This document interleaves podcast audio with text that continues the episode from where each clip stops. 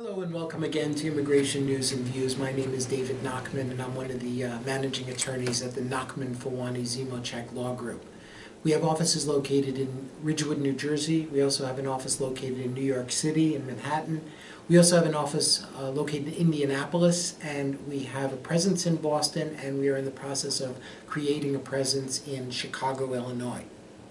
Today I wanted to spend a little time talking to you about administrative processing because not a day seems to be going by now where we're not getting a flood of emails uh, from individuals who are outside the United States who are uh, trying to deal with the, uh, unfortunately, the uh, unpredictability of the administrative process.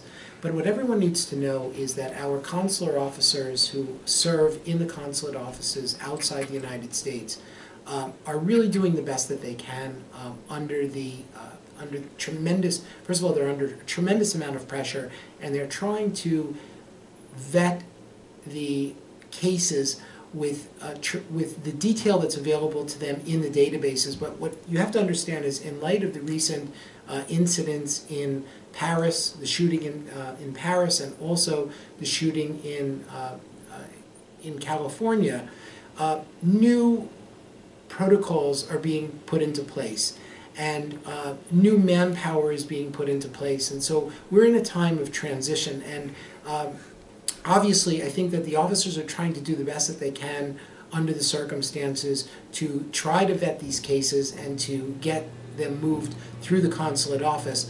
But you have to understand that obviously national security is the paramount issue for them. Uh, now, one of the things that we get asked every single day is can we expedite the administrative process? And while in some cases the administrative process can be expedited, um, in other cases it cannot. And so uh, what we tend to find is that uh, people, of course, become very uh, frustrated by the process and um, they ask us questions which is very difficult for us to answer without being able to have a consultation, a formal consultation, and without us being able to get a lay of the land with regard to your particular case as to why your case may have been put into administrative processing. So for example, one of the reasons why your case may end up in administrative processing might be because you're listed on the technical alert list, which is a list of certain types of occupations or uh, endeavors or vocations where uh, there is a possibility that those uh, might be used uh, in a certain way that's not beneficial to our economy.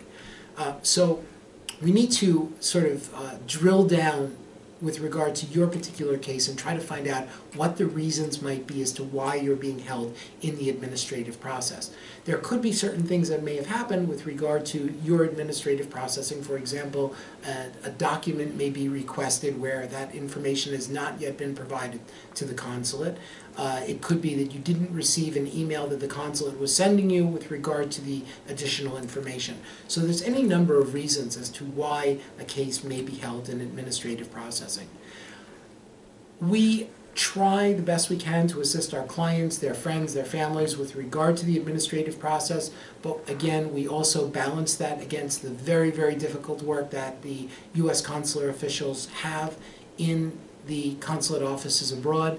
We know and respect that they're doing the best that they possibly can to ensure our nation's national security.